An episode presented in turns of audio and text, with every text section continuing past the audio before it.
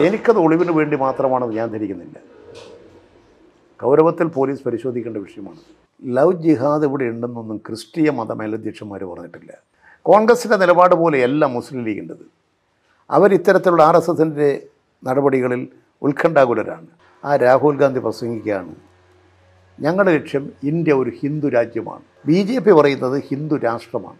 ആ തെരുവ് മുഴുവൻ അടിച്ച് തകർത്ത് തീ കൊടുത്ത് ബുൾഡോസർ കൊണ്ടുവന്ന് ഇടിച്ച് തകർത്ത് ഒരു വർഗീയത വികാരമിളക്കി വിടുക.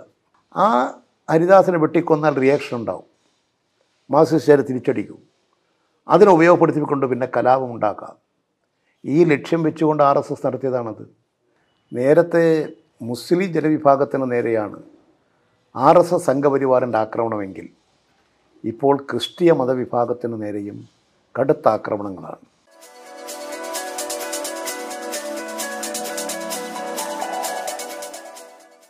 സി പി ഐ എമ്മിന്റെ മുതിർന്ന നേതാവ് കേന്ദ്ര കമ്മിറ്റി അംഗം എൽ ഡി എഫ് കൺവീനറായി പുതുതായി ചുമതലയേറ്റ ഇ പി ജയരാജനാണ് ദ ക്യൂവിനൊപ്പം ഉള്ളത്. ജയരാട്ട സ്വാഗതം. നമസ്കാരം. എൽ ഡി എഫ് കൺവീനറായി ചുമതലയേൽക്കുന്നു. താരതമ്യേന വളരെ പ്രധാനപ്പെട്ട ഒരു ദൗത്യമാണ്. അപ്പോൾ നമ്മൾ പറയുകയാണെങ്കിൽ ഒരു ഫസ്റ്റ് മിഷൻ എന്നുള്ള രീതിയിൽ മുന്നണി വിപുലീകരണമാണെന്ന് പറഞ്ഞു.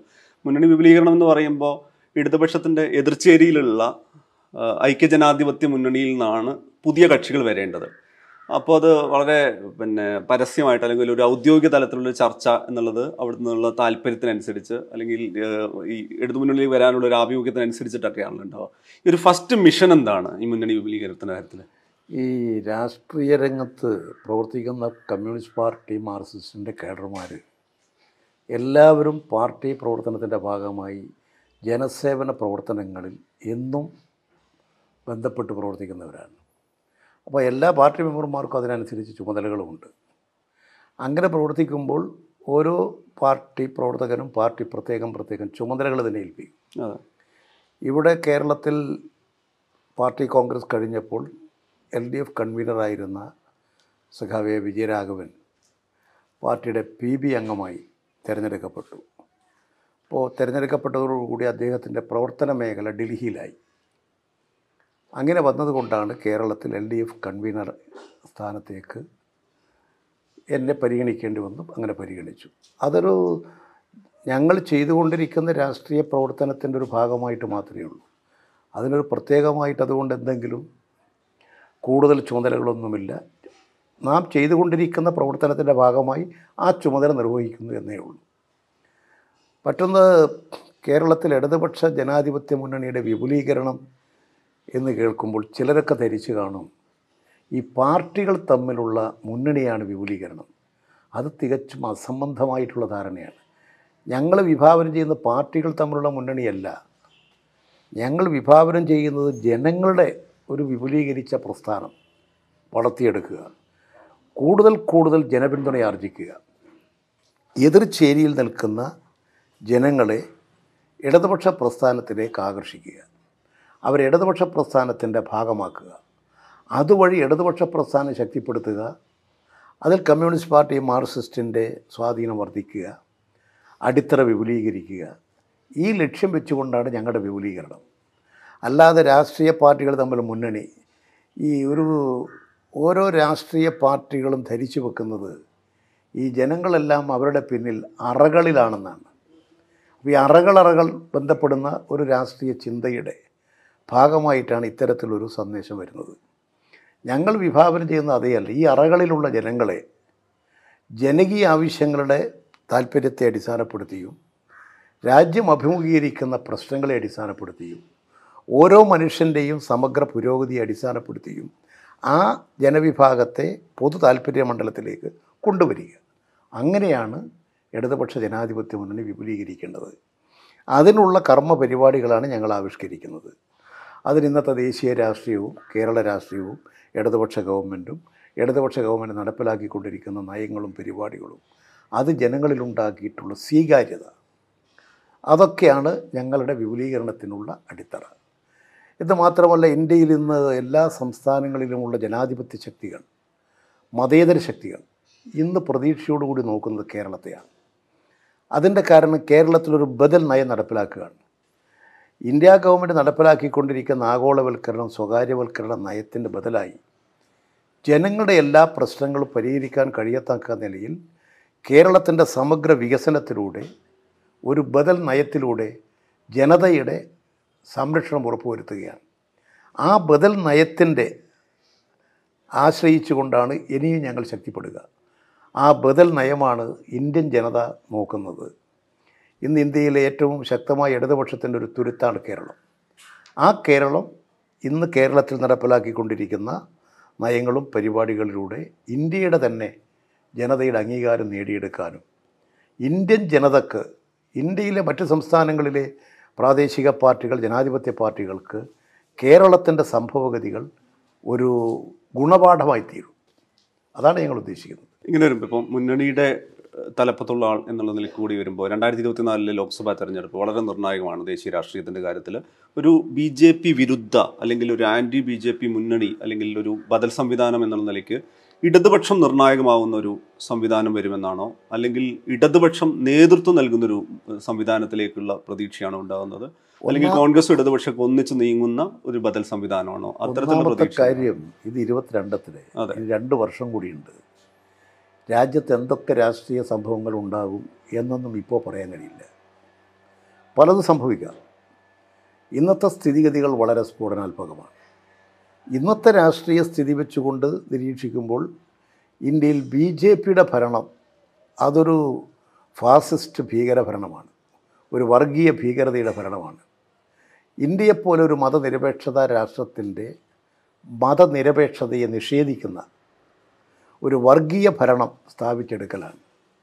അത് ഇന്ത്യയുടെ മതനിരപേക്ഷത എന്ന സംസ്കാരത്തിനെതിരാണ് അതുകൊണ്ട് തന്നെ മതനിരപേക്ഷത കാത്തു സൂക്ഷിക്കുക എന്നുള്ളത് ഇന്ത്യയെപ്പോലെ വിശാലമായൊരു രാജ്യത്തിലെ ജനതാൽപര്യം സംരക്ഷിക്കാൻ അത്യന്താപേക്ഷിതമാണ്. കാരണം ഇന്ത്യയെപ്പോലെ ലോകത്തിൽ വേറൊരു രാജ്യമില്ല പ്രധാനമായും ലോകത്തിലെ എല്ലാ മതങ്ങളും ഇവിടെയുണ്ട്.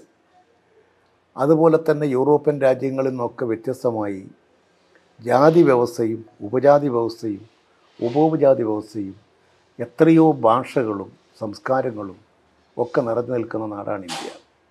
അതിവേഗത്തിൽ തന്നെ പ്രാദേശിക സങ്കുചിത ചിന്തക്ക് വളക്കൂറുള്ള മണ്ണാണ്. ആയിരക്കണക്കിന് പ്രാദേശിക ഗ്രൂപ്പുകളായും ചിന്തകളായിട്ടും ഒക്കെ നിൽക്കുന്ന നാടാണ് ഇന്ത്യ.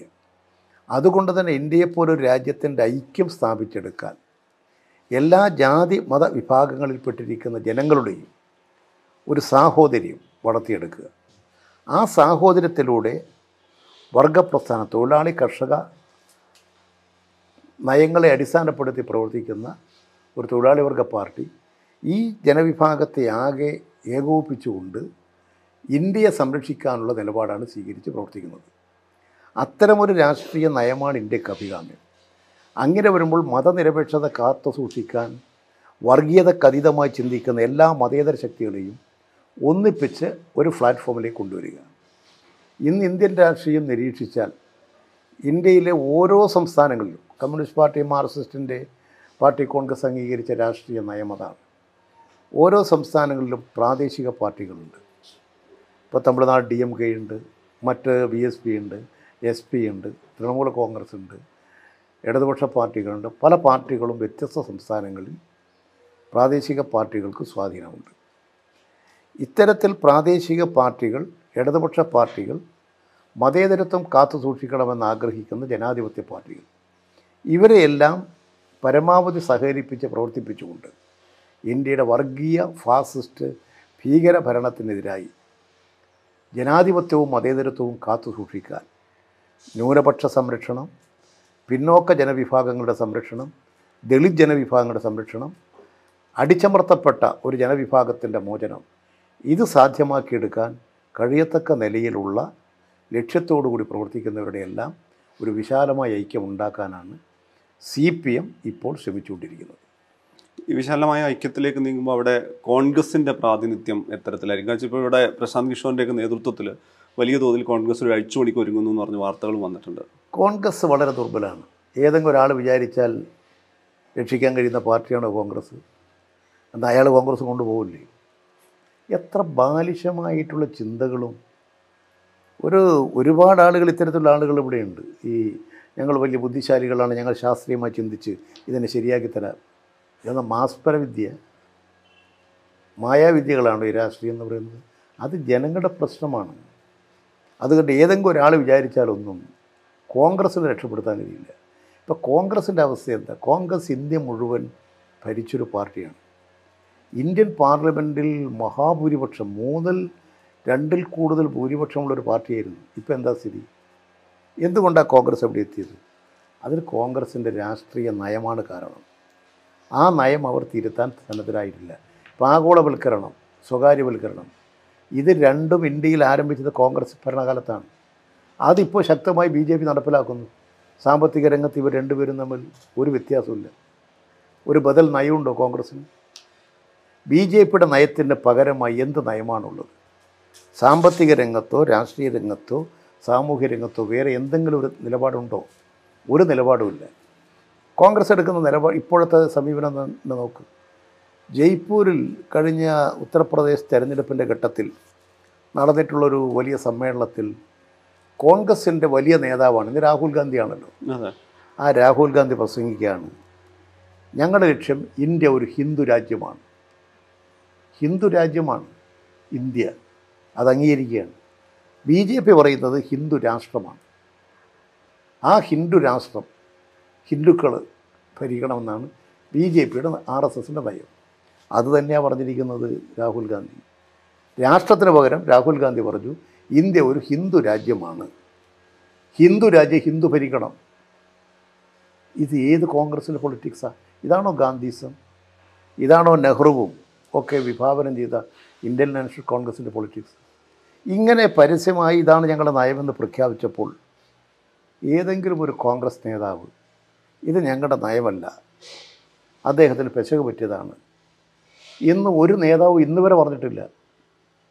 അപ്പോൾ കോൺഗ്രസിന്റെ നയവും ബി ജെ പിയുടെ നയവും തമ്മിൽ എന്താ വ്യത്യാസം?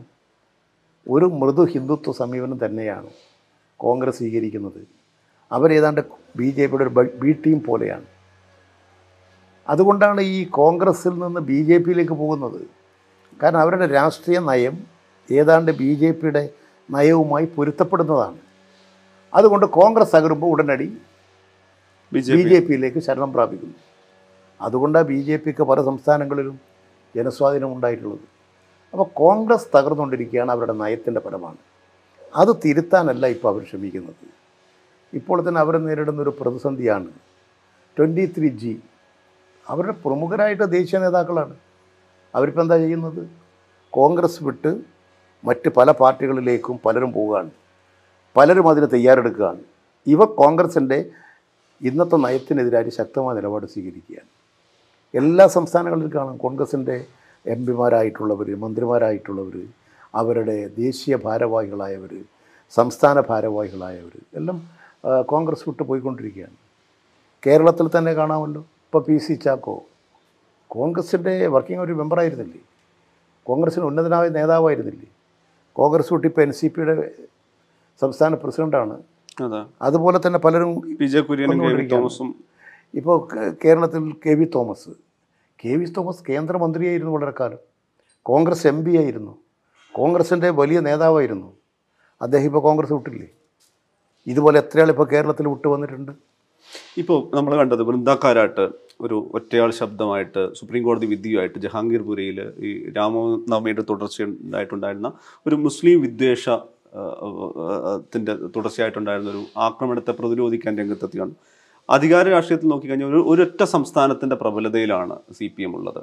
ഒരു ദേശീയ ബദലാവാൻ വേണ്ടിയിട്ട് ഈ ഒരു ഒരു ഒരു ഒരു സംസ്ഥാനത്ത് മാത്രം പ്രബലമായിട്ട് നിൽക്കുന്ന ഒരു രാഷ്ട്രീയ പാർട്ടിക്ക് ഏത് നിലയ്ക്ക് സാധിക്കുന്നതാണ് ഇന്ത്യയിൽ രാഷ്ട്രീയ സ്ഥിതിയിൽ രാഷ്ട്രീയ രംഗ ധ്രുവീകരണത്തിന് പകരം കമ്മ്യൂണൽ പോളറൈസേഷനാണ് ഉണ്ടായത്. അതെ. ഈ വർഗീയ ധ്രുവീകരണം സംഭവിക്കുമ്പോൾ മതനിരപേക്ഷതയും ജനാധിപത്യവും ദുർബലപ്പെടും. അതിന്റെ ഫലമായിട്ട് ഈ വർഗീയ കക്ഷികൾ തമ്മിലുള്ള ധ്രുവീകരണം അതിന്റെ ഫലമായിട്ട് ഇടതുപക്ഷ പ്രസ്ഥാനങ്ങൾക്ക് ക്ഷീണം ഉണ്ടായിട്ടുണ്ട്. ആ ക്ഷീണം തീർത്ത് മുന്നോട്ട് പോകാനാണ് ഞങ്ങളിപ്പോൾ ശ്രമിച്ചുകൊണ്ടിരിക്കുന്നത്. ഇപ്പോൾ ഡൽഹി വട വടക്ക് പടിഞ്ഞാറൻ ഡൽഹിയിലുണ്ടായിട്ടുള്ള ജഹാംഗീർപൂരിൽ നടന്നിട്ടുള്ള പ്രശ്നം എത്ര ഭീകരമാണ്. അവിടെ ഒന്നും കോൺഗ്രസ് ഇല്ലല്ലോ. ഞങ്ങൾ ചെറിയ പാർട്ടിയാണ് യു പിയിൽ ഡൽഹിയിൽ ഞങ്ങൾ വളരെ ചെറിയ പാർട്ടിയാണ്. പക്ഷേ ഞങ്ങളുള്ള പത്താളെങ്കിലും അവിടെ പോയി ആ പ്രശ്നത്തിൽ ഇടപെട്ടു. അങ്ങനെ ജനകീയ പ്രശ്നങ്ങളിൽ ഇടപെട്ടുകൊണ്ട് പ്രവർത്തിച്ചുകൊണ്ട് ജനങ്ങളുടെ സംരക്ഷണത്തിന് വേണ്ടിയിട്ടുള്ള എല്ലാ നിലപാടുകളും സ്വീകരിച്ച് പ്രവർത്തിച്ചുകൊണ്ട് ദുർബലമായ സംസ്ഥാനങ്ങളിലും പാർട്ടിയെ വളർത്തിയെടുക്കാനാണ് ശ്രമിക്കുന്നത്. രാഷ്ട്രീയ രംഗത്ത് തിരിച്ചടികൾ വന്നാൽ ആ തിരിച്ചടിക്ക് കാരണം വസ്തുനിഷ്ഠമായി വിലയിരുത്തി അതിനെ മുറിച്ചു കടക്കാൻ ഞങ്ങൾ നടപടികൾ ആവിഷ്കരിച്ച് പ്രവർത്തിക്കുകയാണ്. അങ്ങ് ബംഗാളിലും ത്രിപുരയിലൊക്കെ ഞങ്ങൾക്ക് തിരിച്ചടി ഉണ്ടായിട്ടുണ്ട്. അത് ഇന്ന് ഇന്ന് ഇന്ത്യയിൽ നടന്നുകൊണ്ടിരിക്കുന്ന വർഗീയ ധ്രുവീകരണമാണ്. അപ്പോൾ മതനിരപേക്ഷതയും ജനാധിപത്യവും അതുകൊണ്ട് തകർക്കപ്പെടും. ഇത് ഇന്ത്യൻ ജനങ്ങളെ ബോധ്യപ്പെടുത്തുക എന്നുള്ളതാണ് നമ്മുടെ ലക്ഷ്യം. അതിലേക്കാണ് ഞങ്ങൾ പ്രധാനമായും ശ്രദ്ധ കേന്ദ്രീകരിച്ച് പ്രവർത്തിച്ചുകൊണ്ടിരിക്കുന്നത്. ഇപ്പോൾ കേരളത്തിന്റെ കാര്യത്തിൽ ഇപ്പം ഈ പി കമ്മ്യൂണൽ പോളറൈസേഷൻ കാര്യം പറഞ്ഞുകൊണ്ടാണ്. ഇപ്പോൾ കേരളത്തിന്റെ കാര്യത്തിലാണെങ്കിലും നമ്മൾ കണ്ടു ആലപ്പുഴയിൽ ഇരുപത്തിനാല് മണിക്കൂറിനുള്ളിൽ S T P R S S പരസ്പരം രണ്ടുപേര് കൊലപ്പെടുത്തുന്ന സാഹചര്യം പാലക്കാട് സമാനമായിട്ട് കണ്ടു. അപ്പം അടിത്തട്ടിൽ അതൊരു വർഗീയ കലാപത്തിന് കേരളത്തിൽ കോപ്പ് കൂട്ടുകയാണ് എന്നുള്ള രീതിയിൽ സി പി എമ്മിന്റെ പ്രധാനപ്പെട്ട നേതാക്കൾ പറയുന്നു. കേരളത്തിന്റെ കാര്യത്തിൽ ഈ പറഞ്ഞ ഒരു ധ്രുവീകരണം മത സാമുദായിക മൈത്രിയെ തകർക്കുന്ന ധ്രുവീകരണം അതിനെ ഏത് നിലയ്ക്കാണ് സി പി എം പ്രതിരോധിക്കുന്നത്? ആർ എസ് എസ് ഇന്ത്യയിൽ അധികാരം പിടിച്ചത് ജനങ്ങൾക്ക് വേണ്ടി എന്തെങ്കിലും ചെയ്തിട്ടല്ല. ജനങ്ങൾക്ക് ആഹാരം കൊടുക്കുകയോ പാർപ്പിടം കൊടുക്കുകയോ തൊഴിൽ കൊടുക്കുകയോ വിദ്യാഭ്യാസം കൊടുക്കുകയോ ഒരു നടപടിയും സ്വീകരിച്ചിട്ടല്ല ഇന്ത്യയിൽ ബി ജെ പി അധികാരം പിടിച്ചത്. അവരധികാരം പിടിച്ചത് മതധ്രുവീകരണം ഉണ്ടാക്കിയിട്ടാണ്. മതശത്രുത ഉണ്ടാക്കിയിട്ടാണ്. ന്യൂനപക്ഷത്തിനെതിരായിട്ടുള്ള വർഗീയ വികാരം ഇളക്കി വിട്ടു. ഭൂരിപക്ഷ വർഗീയതയെ വോട്ട് ബാങ്കാക്കി. ഇതാണ് ബി ജെ പി ഇന്ത്യയിൽ പ്രവർത്തിച്ചത് ആർ എസ് എസ് പ്രവർത്തിച്ചത്. ആർ എസ് എസ് ഇന്ത്യൻ സ്വാതന്ത്ര്യ സമര കാലഘട്ടത്തിൽ ബ്രിട്ടീഷുകാരോടൊപ്പമാണ് ഇന്ത്യൻ സ്വാതന്ത്ര്യത്തിന് വേണ്ടി ഒന്നും ചെയ്തിട്ടില്ലാത്ത ഒരു സംഘടനയാണ് R S S. R S S ആയിരത്തി തൊള്ളായിരത്തി ഇരുപത്തഞ്ചിൽ രൂപീകരിക്കുന്നുണ്ട്. ഇന്ത്യൻ സ്വാതന്ത്ര്യ സമര ചരിത്രത്തിൽ ആർ എസ് എസ് ഇല്ല.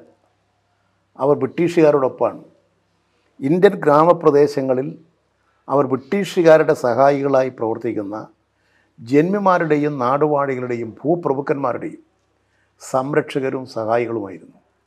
അങ്ങനെയുള്ളൊരു ബി ജെ പിയാണ് ഇന്ത്യയിൽ നിന്ന് അധികാരത്തിൽ വന്നിട്ടുള്ളത്. ജനങ്ങൾക്ക് വേണ്ടി ഒന്നും ചെയ്തിട്ടല്ല. വർഗീയ ധ്രുവീകരണം ഉണ്ടാക്കിയിട്ടാണ്. അവരിപ്പോൾ ഇന്ത്യയിൽ ചെയ്തുകൊണ്ടിരിക്കുന്നതും ന്യൂനപക്ഷങ്ങൾക്ക് നേരെ ആക്രമണം സംഘടിപ്പിച്ചുകൊണ്ട് ഭൂരിപക്ഷ വർഗീയത ഉപയോഗപ്പെടുത്തുക. ഇതിന് വേണ്ടിയിട്ടുള്ള ജഹ ജഹാംഗീർപൂരിലെ പ്രശ്നം അതാണ്. പ്രത്യേകിച്ച് ഒരു പ്രശ്നമുണ്ട് ഹനുമാൻ ജന്മദിന ജന ജന്മ ആഘോഷ പരിപാടി എന്നും പറഞ്ഞുകൊണ്ട് മുസ്ലിമുകൾ മുസ്ലിമുകൾ എന്ന് പറഞ്ഞാൽ ദരിദ്രരുടെ ദരിദ്രരാണ് ഈ റോഡിലൊക്കെ ചെരുപ്പ് കുത്തികളായി പണിയെടുക്കുന്നവർ ഫുട്പാത്തിൽ കച്ചവടം ചെയ്യുന്നവർ ഫുട്പാത്തിൽ ഫുട്പാ ഫുട്പാത്തിലൊക്കെ കിടന്നുറങ്ങുന്ന പാവങ്ങളാണ്. ആ പാവങ്ങൾ ഇങ്ങനെ പത്തും മുപ്പതും നാൽപ്പതും കൊല്ലക്കാലമായി വന്ന് കൂര കെട്ടി ചെറിയ ഷെഡുണ്ടാക്കി താമസിച്ചു വരുന്ന തെരുവാണ്. ആ തെരുവിൽ മുസ്ലിമുകളാണ് കൂടുതൽ എന്നുള്ളത് ശരിയാണ്. പക്ഷെ മറ്റു വിഭാഗത്തിൽപ്പെട്ട പാവങ്ങളുണ്ട് അവിടെ ആ തെരുവ് മുഴുവൻ അടിച്ച് തകർത്ത് തീ കൊടുത്ത് ബുൾഡോസർ കൊണ്ടുവന്ന് ഇടിച്ച് തകർത്ത് ഒരു വർഗീയത വികാരം ഇളക്കി വിടുക. എന്നിട്ട് ഇത് ന്യൂനപക്ഷത്തിന്റെ സങ്കേതമാണെന്ന് പറയുക. ഇത് ഇവിടെ മാത്രമല്ല ഇന്ത്യയിലെ പല പ്രദേശങ്ങളിലും R S S B J P നടപ്പിലാക്കിക്കൊണ്ടിരിക്കുന്ന പദ്ധതികളാണ്. ഈ പദ്ധതി നടപ്പിലാക്കാൻ അവർ കേരളത്തിൽ ശ്രമിച്ചിട്ടുണ്ട്. കേരളത്തിന്റെ കാര്യത്തിൽ കേരളത്തിൽ അതാ ഇതിലേക്കാണ് വരുന്നത്. കേരളത്തിൽ മുൻപ് തലശ്ശേരിയിൽ ആസൂത്രിതമായൊരു കലാപം ഉണ്ടാക്കിയിരുന്നു. കേരളത്തിലായതുകൊണ്ട് ആ കലാപം പടർന്നില്ല. അവസാനിപ്പിക്കാൻ കഴിഞ്ഞു. ഇത് അവരുടെ പരിപാടിയാണ് വർഗീയ കലാപം ഉണ്ടാക്കുക. ഇതിനെ ലക്ഷ്യം വെച്ചുകൊണ്ടാണ് ആർ എസ് എസ് പ്രവർത്തിക്കുന്നത്. ഇപ്പം നിങ്ങൾ ഈ പറഞ്ഞ ആലപ്പുഴയിലെയും പാലക്കാടിലെയും സംഭവം ഇവിടെ തലശ്ശേരിയിൽ ഹരിദാസനെ ആർ എസ് എസ്സുകാർ വെട്ടിക്കൊന്നു. എന്തിനാ വന്നത് ആർ എസ് എസ്സുകാർ വെട്ടിക്കൊന്ന ഹരിദാസൻ ഒരു പാവ മത്സ്യത്തൊഴിലാളിയാണ് കടലിൽ പോയി മത്സ്യം പിടിച്ച് പതിനൊന്നര പന്ത്രണ്ട് മണി കടലിൽ വന്നു. അവിടെ നിന്ന് മത്സ്യം എടുത്ത് വീട്ടിൽ വന്ന്. അവിടെ നിന്ന് കടപ്പുറത്ത് മത്സ്യം കൊടുക്കേണ്ടവർക്കൊക്കെ അത് കൊടുത്തു. എന്നിട്ട് വീട്ടിലാവശ്യത്തിലുള്ള മത്സ്യവുമായിട്ട് വീട്ടിലേക്ക് വന്നതാണ് അപ്പോഴല്ലേ അദ്ദേഹത്തിന്റെ വീട് വളഞ്ഞ് ആ വീട്ടിന് മുമ്പിലിട്ട് ഭാര്യയുടെയും വീട്ടുകാരുടെയും മുമ്പിലിട്ടിട്ട് അല്ലേ ഹരിദാസനെ വെട്ടിക്കൊന്നത്? എന്തിനു വേണ്ടിയാ? ഹരിദാസൻ ഈ മത്സ്യത്തൊഴിലാളിയായി പ്രവർത്തിച്ച കടലിൽ പോയി വന്നാൽ പിന്നെ അദ്ദേഹത്തിന്റെ പ്രധാന പ്രവർത്തനം രാജ്യസേവനാണ്. ഈ ആതുര ശുശ്രൂഷ രംഗം പാവങ്ങൾക്ക് എന്തെങ്കിലും വേണ്ടി വരുന്ന കാര്യങ്ങൾ അതിനു വേണ്ടിയുള്ള കാര്യങ്ങൾ സജീവ സാന്നിധ്യമാണ്. അദ്ദേഹം ഒരു പാർട്ടി പ്രവർത്തകനേക്കാൾ പാർട്ടി മെമ്പറേക്കാൾ പാർട്ടിയെ സേവിക്കുന്ന ഒരാളാണ്. അങ്ങനെ ഏറ്റവും നല്ല അംഗീകാരമുള്ള ഒരു പൊതുസേവകനാണ്. ആ ഹരിദാസിനെ വെട്ടിക്കൊന്നാൽ റിയാക്ഷൻ ഉണ്ടാവും. മാർക്സിസ്റ്റുകാർ തിരിച്ചടിക്കും. അതിനെ ഉപയോഗപ്പെടുത്തിക്കൊണ്ട് പിന്നെ കലാപം ഉണ്ടാക്കാം. ഈ ലക്ഷ്യം വെച്ചുകൊണ്ട് ആർ എസ് എസ് നടത്തിയതാണത്. പക്ഷേ ഇത് മനസ്സിലാക്കി സി പി എം അത്യുന്നതമായൊരു നിലവാരം സ്വീകരിച്ചു. തിരിച്ചടിക്കാൻ അറിയാത്തതുകൊണ്ടല്ല അതല്ല ഞങ്ങളുടെ പരിപാടി. ഇത് രാജ്യത്തിലെ ജനങ്ങൾ മനസ്സിലാക്കട്ടെ. ഇവിടെ വർഗീയ കലാപം ഉണ്ടാക്കാനുള്ള ആർ എസ് എസിന്റെ പരിപാടി ജനങ്ങൾ മനസ്സിലാക്കി ഇവർ ഒറ്റപ്പെടുത്തും. ഈ നിലപാട് സ്വീകരിച്ച് അവരെ ജനങ്ങൾ ഒറ്റപ്പെടുത്തിയില്ലേ? ഇതിവിടെ മാത്രമല്ല തിരുവല്ലയിൽ പത്തനംതിട്ടയിൽ ലോക്കൽ കമ്മിറ്റി സെക്രട്ടറി വൈക്കിളിൽ പോകുമ്പോഴാണ് വെട്ടിക്കൊന്നത്. എന്ത് ഭീകരതയാണ്? എന്തായാലും ഇത് തന്നെയാണ്. ഇതിനു മുൻപ് ആലപ്പുഴയിൽ ആർ എസ് എസ്സുകാർ ആദ്യം എസ് ടി പി ഐക്കാരനെ വെട്ടിക്കൊന്നു.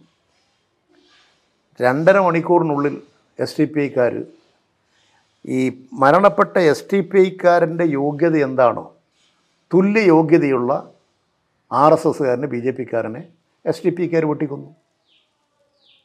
അതിനെ അപലപിക്കാൻ എങ്ങനെയാണ് ആർ എസ് എസിന് കഴിയുക? ആ അക്രമത്തെ അപലപിക്കാൻ എങ്ങനെയാണ് ആർ എസ് എസിന് ബി ജെ പിയും കഴിയുക? എസ് ടി പിക്കാരും പൊട്ടിക്കൊന്നു എന്താ അവർ രണ്ടുപേരുടെയും ലക്ഷ്യം? വർഗീയ ധ്രുവീകരണമാണ്. അത് ആലപ്പുഴ നടന്നു. പാലക്കാട് ഇത് തന്നെയല്ലേ നടന്നത്? പാലക്കാട് നടന്നിരിക്കുന്നത് ആർ എസ് എസ്സുകാർ ഒരു എസ് ടി പി ഐക്കാരനെ വെട്ടിക്കൊന്നു.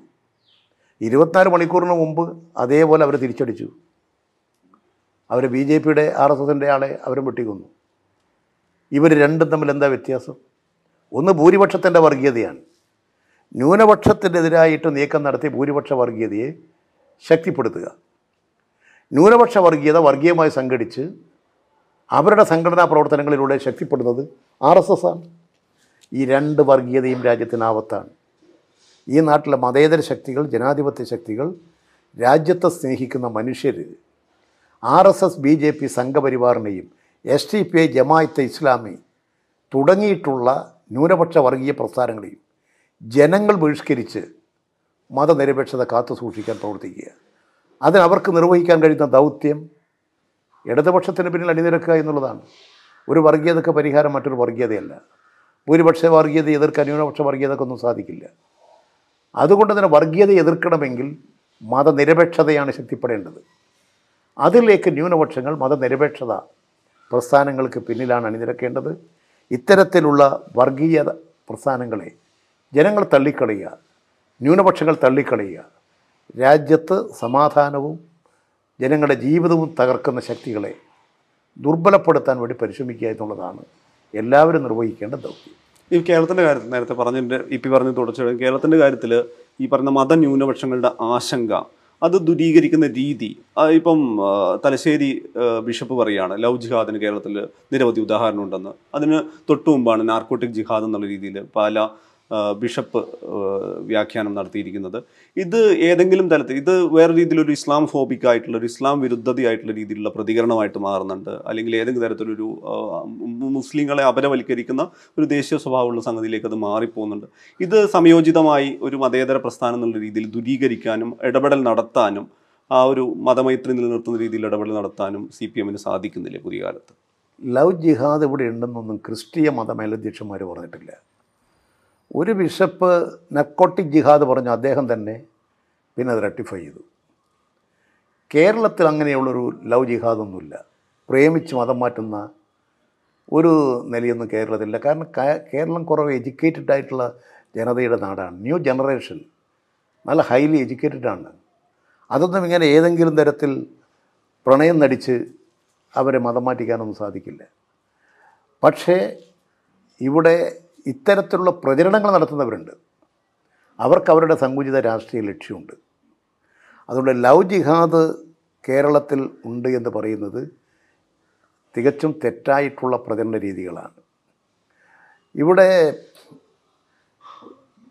ഈ ക്രിസ്തീയ ജനവിഭാഗം നേരത്തെ മുസ്ലിം ജനവിഭാഗത്തിന് നേരെയാണ് ആർ എസ് എസ് സംഘപരിവാറിന്റെ ആക്രമണമെങ്കിൽ ഇപ്പോൾ ക്രിസ്തീയ മതവിഭാഗത്തിന് നേരെയും കടുത്ത ആക്രമണങ്ങളാണ് ഇപ്പോൾ ഇന്ത്യയിൽ പഞ്ചാബിൽ ഹരിയാനയിൽ ഡൽഹിയിൽ ഉത്തർപ്രദേശിൽ ബീഹാറിൽ ഒറീസയിൽ ഒറീസയിലാണ് പണ്ട് ബി ആർ എസ് എസ്സുകാർ ഒരു മതപുരോഹിതനെ അദ്ദേഹത്തിന്റെ കുട്ടികളെ ചുട്ടുകൊന്ന സംഭവം ഒറീസയിലായിരുന്നു. ഇങ്ങനെ ഒട്ടനവധി സംഭവങ്ങൾ ആർ എസ് എസ്സുകാർ ഈ ക്രിസ്ത്യൻ ന്യൂനപക്ഷങ്ങൾക്ക് നേരെ ആക്രമണം തുടങ്ങിയിട്ടുണ്ട്. ഇപ്പോൾ അടുത്ത കാലത്തായിട്ട് ഉത്തർപ്രദേശിൽ മാത്രം പത്ത് ഇരുന്നൂറിലധികം ക്രിസ്ത്യൻ ചർച്ചിന് നേരെ ആക്രമണം ഉണ്ടായിട്ടുണ്ട്. മതപുരോഹിതന്മാരെ ആക്രമിച്ചിട്ടുണ്ട്. കന്യാമഠങ്ങൾ ആക്രമിച്ചിട്ടുണ്ട്. ഇപ്പോൾ ക്രിസ്തീയ മതവിഭാഗങ്ങളും ഇന്ത്യയിൽ ആർ എസ് എസ് സംഘപരിവാരന്റെ ആക്രമണങ്ങളെ അഭിമുഖീകരിക്കേണ്ടി വരികയാണ്. അതുകൊണ്ട് എല്ലാ മതവിശ്വാസികളും ദൈവവിശ്വാസികളും മതനിരപേക്ഷതാ ശക്തികളും ഹിന്ദു മുസ്ലിം ക്രിസ്തീയ ജനവിഭാഗത്തിൽപ്പെടുന്ന എല്ലാ ജനങ്ങളും മതം ഒരു മനുഷ്യന്റെ വ്യക്തിപരമായ പ്രശ്നമാണ്. അതിൽ വിശ്വസിക്കുകയോ അതിന്റെ ആചാരാനുഷ്ഠാനങ്ങൾ പങ്കെടുക്കുകയോ ചെയ്യുന്നത് ഓരോ മനുഷ്യന്റെയും വ്യക്തിപരമായ പ്രശ്നമാണ്. പക്ഷെ അത് നമ്മുടെ മത സാഹോദര്യത്തിന് ഒരിക്കലും തടസ്സമായിരുന്നില്ല.